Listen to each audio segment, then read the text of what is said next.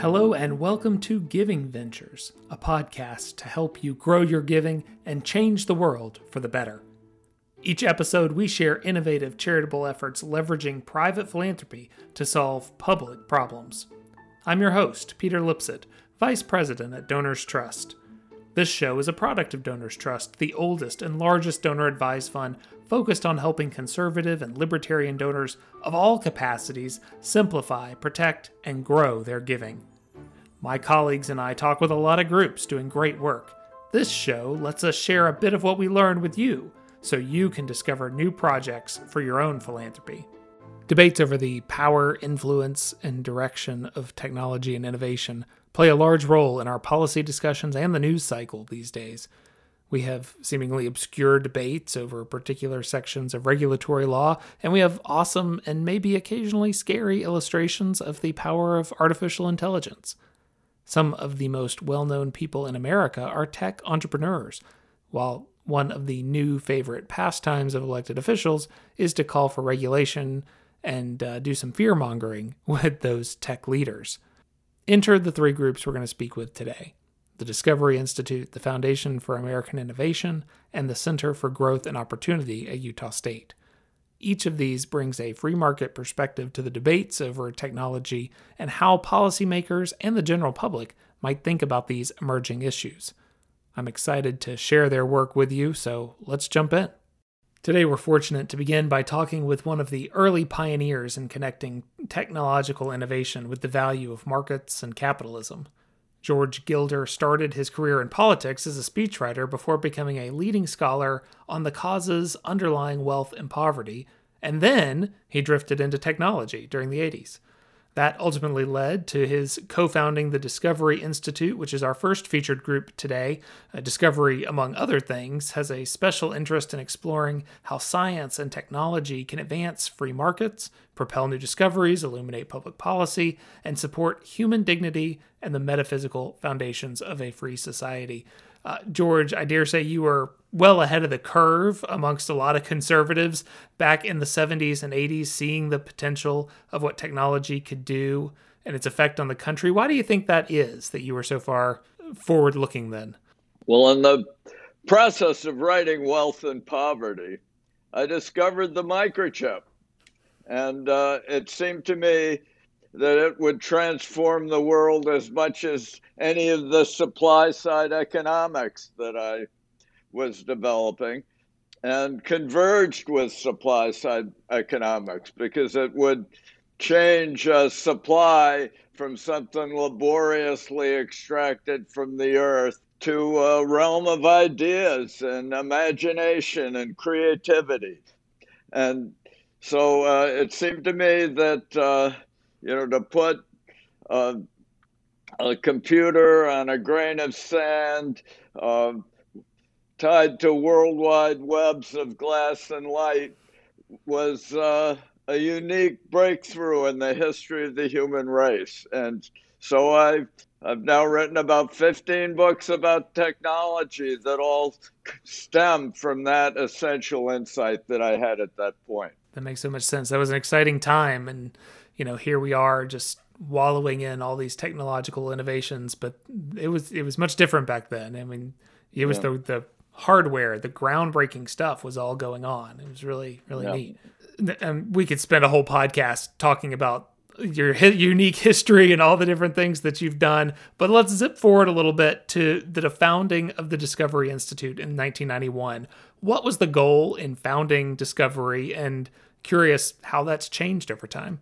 to celebrate human creativity on the frontiers of technology. This is what Bruce Chapman, my college roommate, and I, and Bruce Chapman was he, he was Secretary of State of Washington State and the City Council, and he was a great political leader who worked went on to work with Reagan, and we wanted to have an institute devoted to this to the saga of human discovery and creation in the image of their of our creator.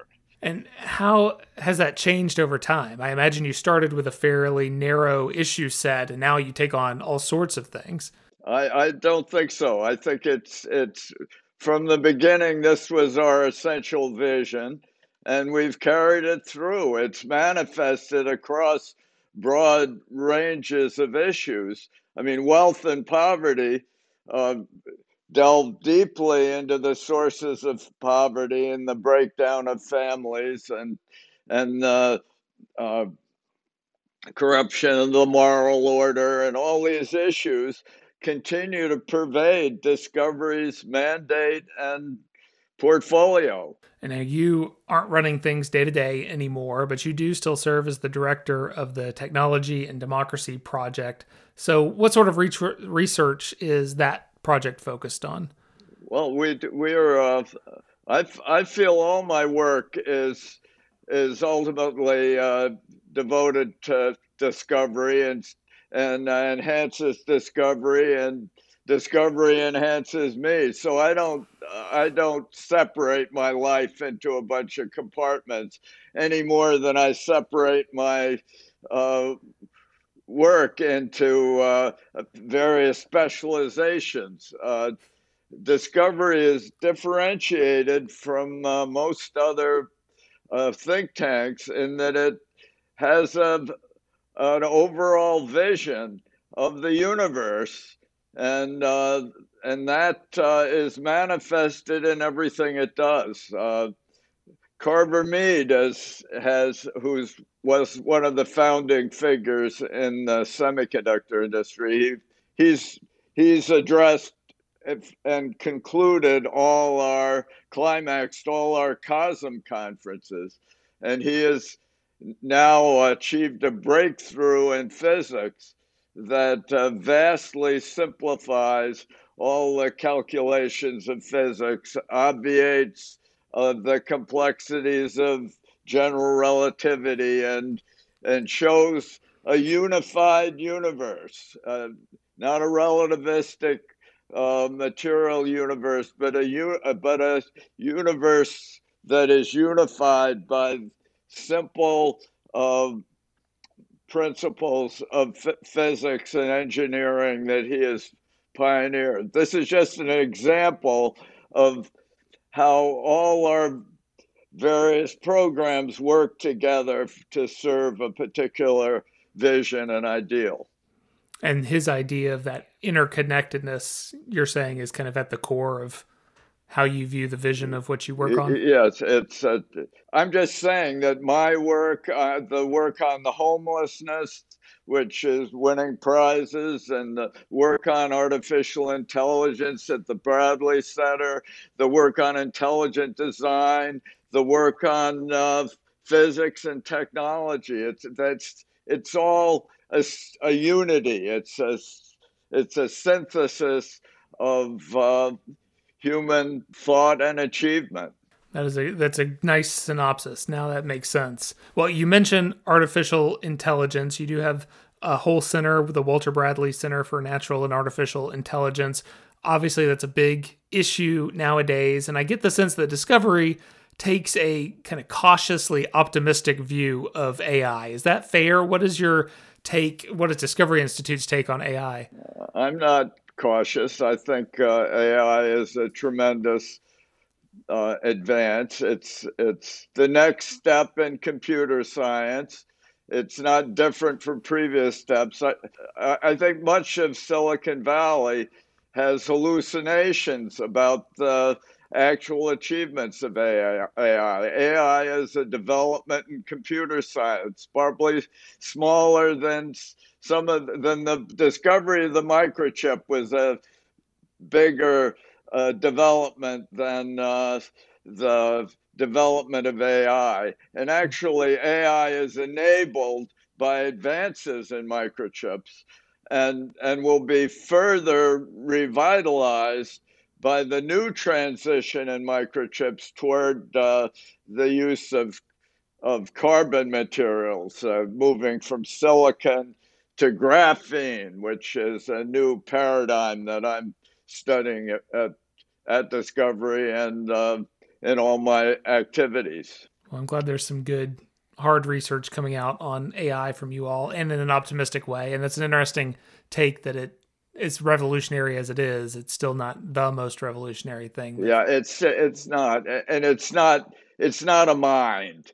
It's not going to usurp human intelligence. We understand the principles that underlie all computer technology, and uh, because we understand this, we uh, grasp that AI is not a threat to the human uh, capabilities or the human race, as uh, some uh, overwrought observers have been claiming. So one final question as we close out, you're you're always monitoring what's going on in technology other than AI being such a big issue. Is there some other big technological debate or innovation that you think is going to be a key piece of the discussion in the next few years? Well, I believe that that uh, what I call the nanocosm, which is in which this new material called graphene it's a new carbon material embodies will uh, be as transformative as the silicon revolution that I encountered back in 1980. But the basic challenge, I think, is uh, governments around the world are trying to nationalize technology under industrial policies. And when they do that, they always uh, subsidize the technologies of the past, and uh, and the incumbent companies uh, all ally with government to suppress the technologies of the future. And uh, I wrote a book called Life After Google. It was a modest worldwide bestseller. So, uh, and Life After Google uh, is uh, an entrepreneurial life with where new technologies always surprise us and technologies that everybody believes are dominant in Washington are unlikely to be the technologies that actually prevail in the world.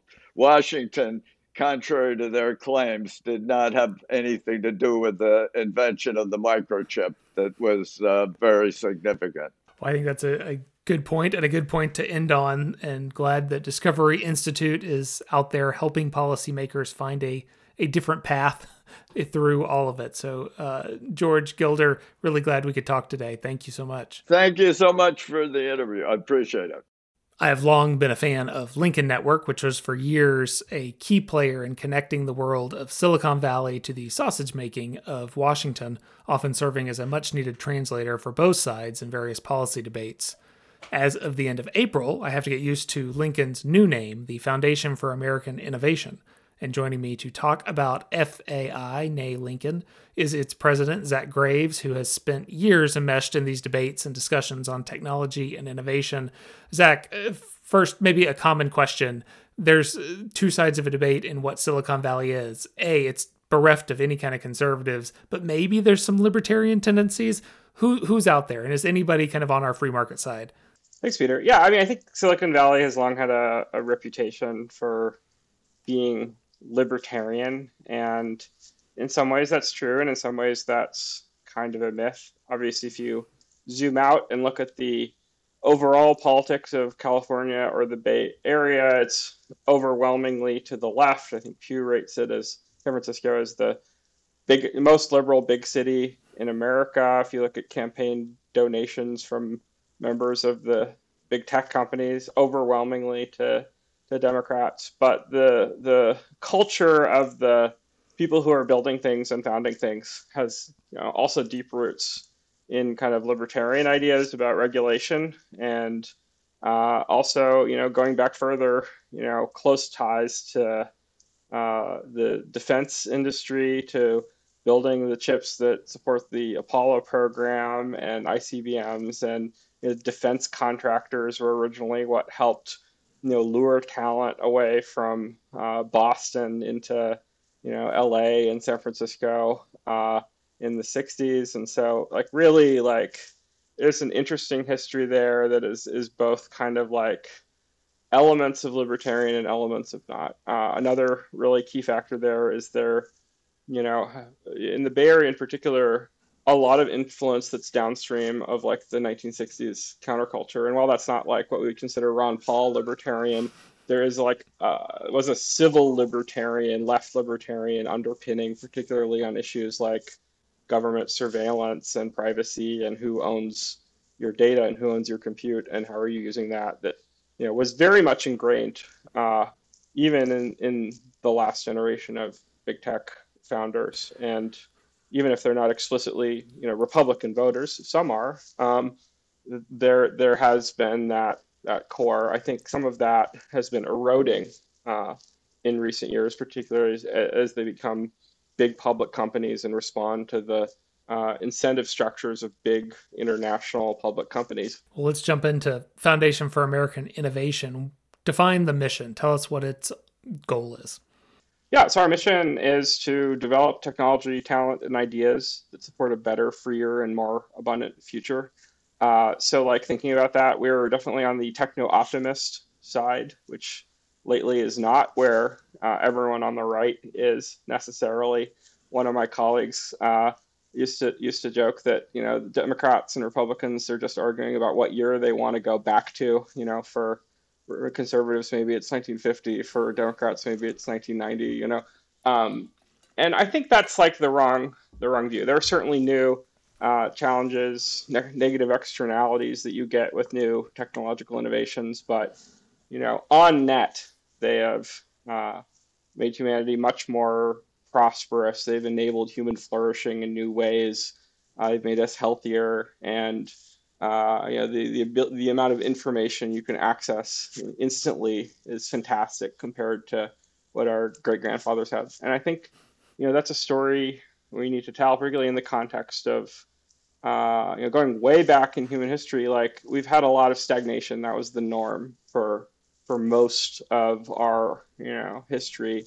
It's only been the last couple hundred years that things have really you know taken the hockey stick up. Uh, and had sort of massive improvements. And tech has been a huge driver of that.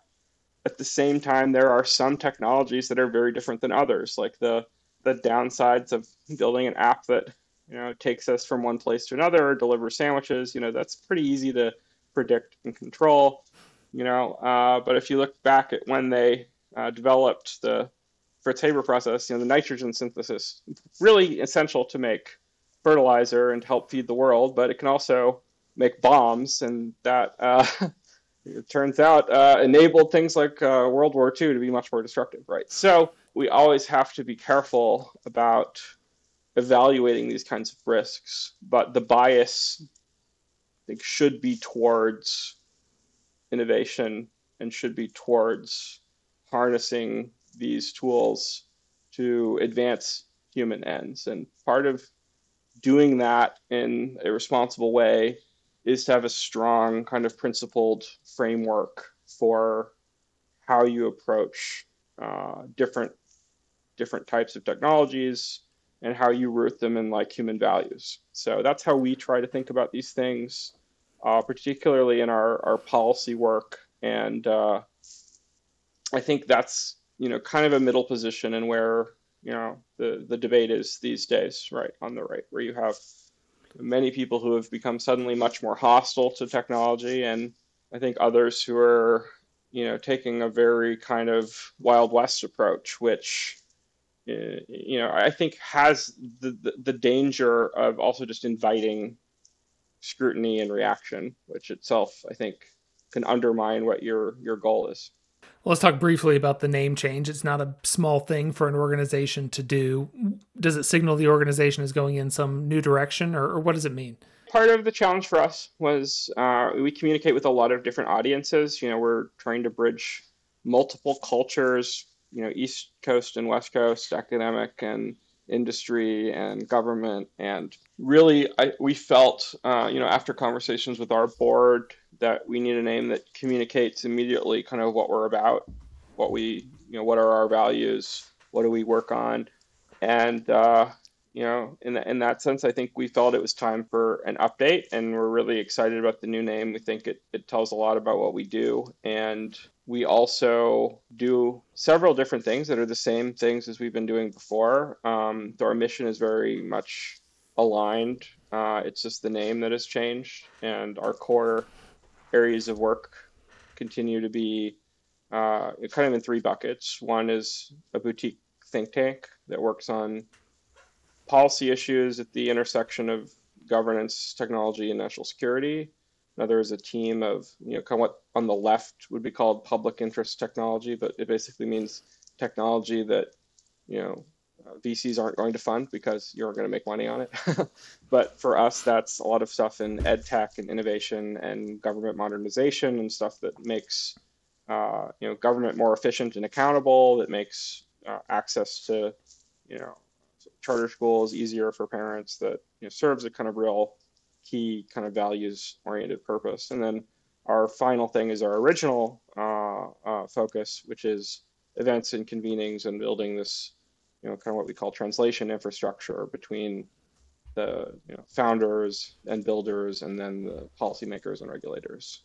Well, let's let's talk about that for a second because I've always seen that as one of the really great things that that uh, Lincoln now FAI does in terms of just bringing people together and as you say these disparate voices to actually have a conversation.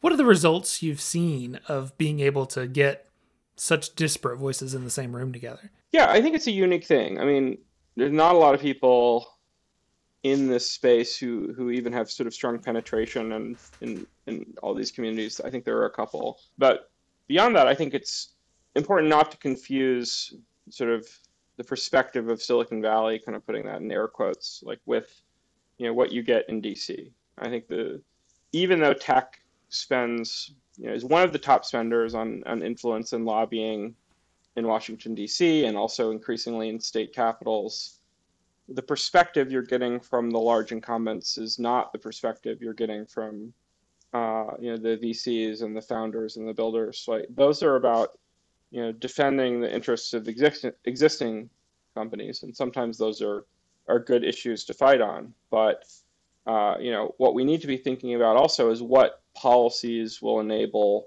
the next round of trillion dollar American tech companies to come into existence, or that will, uh, in particular, enable things not just in the world of of bits and software and apps, but things that will enable you know new innovations in the world of atoms, which can be much more difficult. You know, there are a lot of uh, you know regulatory thickets and things. You know, where if you want to build uh, something in health tech, if you want to build something in synthetic biology, if you want to build, you know, like Elon Musk is trying to do, uh, you know, tunnel tunnels under cities to address uh, traffic and, and transportation or supersonic flight.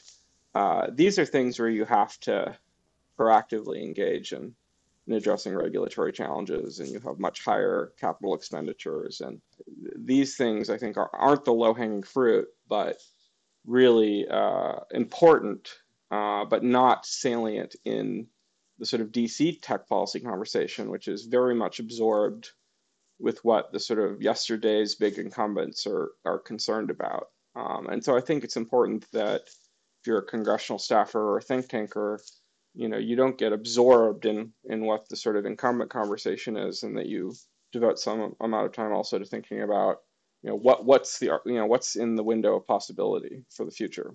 So as you mentioned several of the big issues and debates and discussions that are going to be happening from transportation to, to some of these others. So as you and your team look ahead to the rest of 2023 and then getting into a presidential cycle what issues on the tech side do you think are going to be the most hotly debated and, and discussed? So we just came out of a, a kind of big push around antitrust, big tech regulation. There are some incremental reforms that, that happen out of that, but largely the really big uh, aggressive bills, largely coming from the left, with some bipartisan support, uh, you know, failed to to move.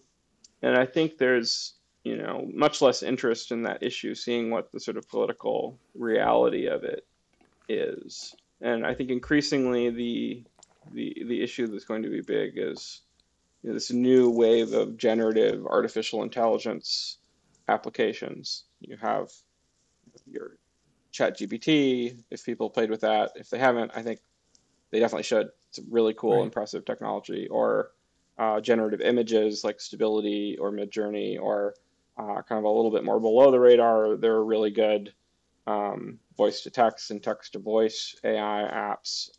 A huge set of things that are going to be really powerful and really transformative that will uh, you know take a while to really fully deploy. Uh, we're very excited about them and, and spending you know a lot of time working on it. Well, that's great, and I like I said have been a fan of all the work that you all are doing for a long time, and so Zach Graves, keep up the the good work, and look forward to seeing where this develops. Thanks, Peter. Founded in 2017, the Center for Growth and Opportunity at Utah State is a university based center focused on exploring the ways key institutions in society, like business and government and community, ignite economic growth and increase opportunity for everyone to improve their lives. Technology and innovation is one of the three pillars of its works, and here with me to explore what all that means is CGO's Executive Director, Chris Koopman. Chris, let's start with the big picture tell us what the Center for Growth and Opportunity is and, and what it's trying to achieve. Yeah, so as you as you mentioned, we're a university-based research center, uh, really focused on producing uh, not just long-form research, but research that can be easily consumed by policymakers with a bias toward action. So at, at the end of the day, uh, most of our research is is produced with an eye toward a very particular uh, issue that we're trying to solve and, and with a mind toward what resources can we provide to policymakers to help them solve that problem. So very much so, our, our, our, research isn't just living in the ivory tower, but it's it's an effort to find those voices throughout the academy. We have a network of nearly 500 scholars now working across the country and in a few international uh, that are, are, are entrepreneurial and and by partnering with them, we're amplifying those voices and finding opportunities to get the best ideas into the right hands to to really jumpstart economic growth, solve some of our biggest challenges, and, and provide a, a positive vision for the future. So maybe I'm just cynical, but you say you have a bias towards action. So why are you housed at a university? yeah, so this is something we explain to academics all the time when we, we, we go to talk to them about a, a particular research question that maybe they answered 15 years ago. And they say, well, I, where, well, well, I already wrote about that.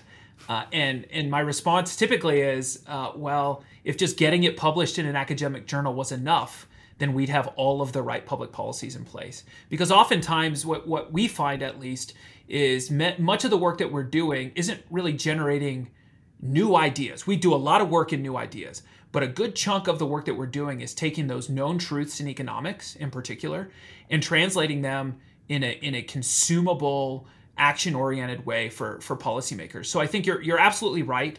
Um, higher ed is stagnated, and the incentives for many academics is not to see their work get put into action, but to see their work get published.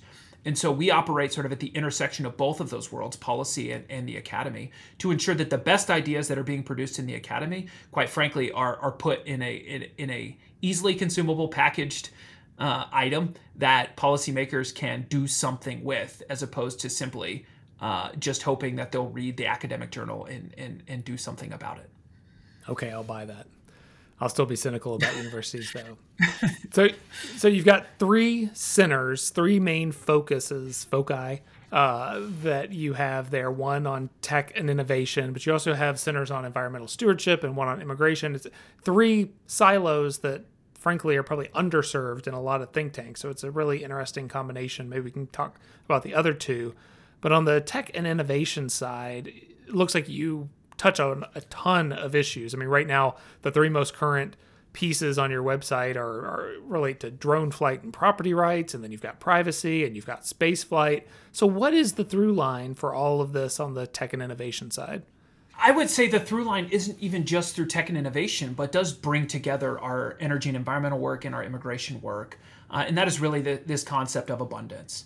Uh, you look at the last 35, 40 years, you, heck, you could go back even 50 years. Uh, we have we have been suffering through nearly a half century of, of economic stagnation. Right, we had from 1950 to, to 1970, the point in time everybody talks about booming economic growth. We averaged like four percent economic growth year over year. Right, 1970 to 1990, uh, things slowed down. We're at like three percent, and from like 2000 to today, we're at like two percent economic growth right? Uh, during that time, the tech and innovation sector has been probably the single most productive aspect uh, of our economy. Uh, while the rest of the economy is grinding to a halt, tech and innovation in America uh, has taken off, and I think that's because a, a, vision was was cast in the early 90s that said we are not going to, as a, as a as a as a government, we are not going to meddle in this in this sector, and and so I do think the the through line for for drones, for space flight, for um, for privacy, for content moderation, all the work that we're doing in and around tech and innovation is how do we ensure not only that we can keep our current momentum and and and continue to achieve abundance not just in this sector but how can we use this as a launching off point to vision cast for an abundant future outside of tech and innovation? You think environmental stewardship for example or energy uh, peter is is one in which you know we we have more or less been uh, been operating under a, a, a very constrained mindset with respect to our public policies over the last 40 years. And I think much of this is is is uh, is typified in, in the idea that all of the innovation and energy in in America has been focused on how can we get more out of less energy, right? How can we consume less? How can we do like in in, in essence we're pulling the fuel out of out of the American economy that's an innovation issue. That isn't necessarily a environment issue. It's an innovation issue. And I think there are a ton of lessons to be learned from tech and innovation on how we can improve our, our energy sector. Uh, but quite frankly, we can't take those lessons if we lose all the ground in tech and innovation. And so I do think, like in some ways, really what we're trying to do is is not only continue to support this culture of permissionless innovation within the the tech and innovation sector, but use that as a, a, as a catalyst for economic growth across our entire economy. I appreciate that through line of, of abundance, not just through the tech and innovation, but through all the things you do. I think that's a great. It's always nice when there's a clear lens that people are coming at these things through, and I don't think every group necessarily has that. Something that's so so pithy to say in such a short way. So I want to talk about your tech poll because this is something that seems really unique to you. Seems like a place where you're actually really taking advantage of being in a university center, uh, something you've been doing for a while. Talk to us about what it is and and maybe some of the the findings. What are the trends there on on what you're seeing? So we started the tech poll in in the fall of of 2020 is when we began polling uh, people's uh, their. Uh, the question started with who do you trust with your data is really the question we started with in the tech poll, and we asked about a whole host of uh, a whole host of, of, of private sector uh, companies. We asked about different levels of government, uh, and we've continued to ask that question again and again of people, so we can track over time how how how views on particular tech companies have evolved over the last three years, and in in a big piece of this uh, isn't isn't just for us to understand where people's views on tech lie. A big part of this was for us to help policymakers understand just how flippant the the American uh, voter is when it comes to their view on on tech companies and government for that matter, uh, Peter. So here's here's a couple things that, that have stood out, and over time we've added more more questions to it. We certainly we as as interest in the use of antitrust to to go after big tech has has continued to grow. We've been polling on that for several years, so we we we've we've got a lot of uh, of different pieces to it. You can find it at thecgo.org forward slash tech poll, I believe, for any of your listeners that are interested. Uh, they they can they can go there and, and find the actual tech poll. Uh, but here are some things that jumped out right off the bat. Is um, an overwhelming number of Americans do agree that, that you know they they have concerns that tech companies have become too big and I think you hear this time and time again. People are concerned about the size of tech companies. And uh, policymakers across the aisle, we can just stick with the Senate, for example, but both Ted Cruz and Amy Klobuchar um, have both used a, a, similar talking point when putting forth uh, antitrust policies to go after large tech companies. It just turns out that, like, the the distrust uh, and the interest in the size of tech companies among the American electorate was not licensed for policymakers to do something. It turns out far fewer Americans are interested in government doing something about it than they are in the actual size. So from our polling, we can pull out things like that. Like, hey, yes, you may be seeing that Americans are distrustful of, of tech companies. uh, but they also are distrustful of government with their data. Uh, yes, Americans may be interested in uh, or may have a growing concern about the size of tech companies, but they aren't interested in the government taking aggressive antitrust action to simply break big companies up. And then the last thing that's really jumped out in, in, in the polling, and that's uh, over the course of several years that we found, is there's just been this sustained base of people who are interested in breaking up tech companies for no other purpose than that they are tech companies, right? So we asked this question for a number of years now. We've been we've been asking people in our in our polling, um, would your life be better off or worse off if the following companies were broken up? And this includes Amazon, Microsoft, Apple, TikTok, Zoom, Facebook, um, and, and, Twitter, uh, uh among several others. But I just want to I, I, I want to focus in on on Zoom and Twitter, for example, is that you have like 20% of Americans, uh, sort of a sustained uh, group of Americans, 20%. That's a large that's a large number, right? Of Americans have said their life their life would be uh, would be better off if Zoom were broken up. Now let's think about that practically. So Zoom only offers one product, right? Uh, and and it isn't clear to me that Zoom meets any of the the the definitions, even the broadest definitions of a monopoly in in video services, right? Um, so in, in some ways, what what we are what we're capturing in our in our polling, and the, and the same thing has happened with Twitter. Twitter offers one product, and Twitter certainly isn't a monopoly. Twitter is a very small market share when it comes to the, the, the total size of social media. Uh, and in both those instances, both those examples, you have a ton of Americans, right, um, who have said, our lives would be better off if those companies were broken up.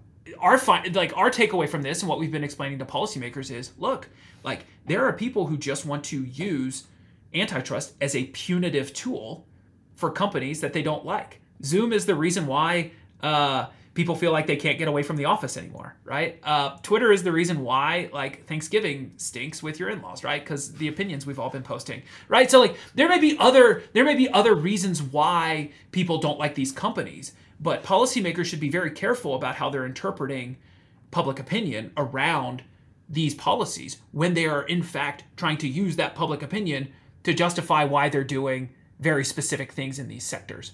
So I think our our, our, our polling is isn't just to track where do where do Americans um, feel on on these things. Uh, it's also to help policymakers understand that like, hey, it, it may be um, it may be helpful to understand where Americans fall on a particular issue, but it certainly isn't like dispositive of what ought to be done. I can't imagine even one in five Americans use Zoom on a daily basis. I mean, you probably do, I do, but that's that's wild. That's a really really interesting finding. And you're right. I think probably shows more about people's visceral feelings towards the broader sector than any any particular belief in it actually being broken up.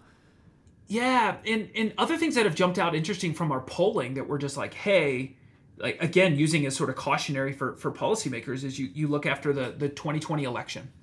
So immediately following the 2020 election, but before anything had happened, we polled right before and right after the 2020 election. Uh, we asked we asked a bunch of questions about the tech companies, about government, about privacy, um, about the use of antitrust, um, all sorts of things. And um, and one of the things that jumped out um, to us in that polling before and after 20, 2020 is almost immediately after the election, but before anything had happened. Right, inauguration occurs. Wait, you know, 90 days after. Um, almost immediately after the election, uh, Democrats suddenly started to trust government again, and Republicans did not. And it, it was just interesting for us to be like, nothing substantively has changed in that moment. The president is still the same, right? Congress hasn't changed, nothing has changed. And yet, all of a sudden, because of an election, views not only on government, but on these tech companies also flipped. And you saw the same thing happen with people who follow or don't follow the news. The more apt you are to follow political news, the more apt you are to have a negative view of certain companies where it's like if you don't follow politics and you judge, let's say Google, for example, based on the services Google provides when you're looking for a restaurant or you're trying to find a plumber, um, turns out you're you think your life is way better off with Google. If you are a person who follows the political news all the time, you're you're more likely to to, to think that that your life is worse off with Google. Um, so these are just interesting things that, that we've that we've pulled out to say like, hey, you know, in some ways, the big tech big tech or the tech lash is a beltway problem created created by Beltway people. Uh, I think the further away you get from politics, the less apt you are to judge these companies based on political views and more apt to judge them on the services they provide. Well, and probably helpful that you all are way out in Utah doing some of this work and get a different lens on it. And uh, and we're glad you're doing it, Chris Koopman. This is great. We're really excited to see how the Center for Growth and Opportunity uh, grows. Thank you, Peter. If there are two words to take away from these three conversations, they're probably optimism and abundance. Far from the heavy narrative of doom and gloom we hear so much when it comes to technology, the work being done by the Discovery Institute, Foundation for American Innovation, and Center for Growth and Opportunity all highlight a sense of, well, discovery, innovation, growth, and opportunity. It doesn't mean there aren't debates to be had, but as Zach pointed out, we often frame those debates in terms of yesterday's wars rather than the possibilities of tomorrow. The tech debates aren't always actually about technology either. They're about broader social changes and trends, with technology getting the blame. I think all three of our guests today would challenge us to approach these debates with more optimism about what is possible and a bit of skepticism about predictions of catastrophe. Well, thank you so much for listening today. What is your take on techno optimism? Do you share it? Email me at tellmemore at donorstrust.org and let me know what you think about this or, or anything you've heard on any of these Giving Ventures podcasts. We will be back soon with some more great topics, and until then, we thank you for being a giver. Let's talk more soon.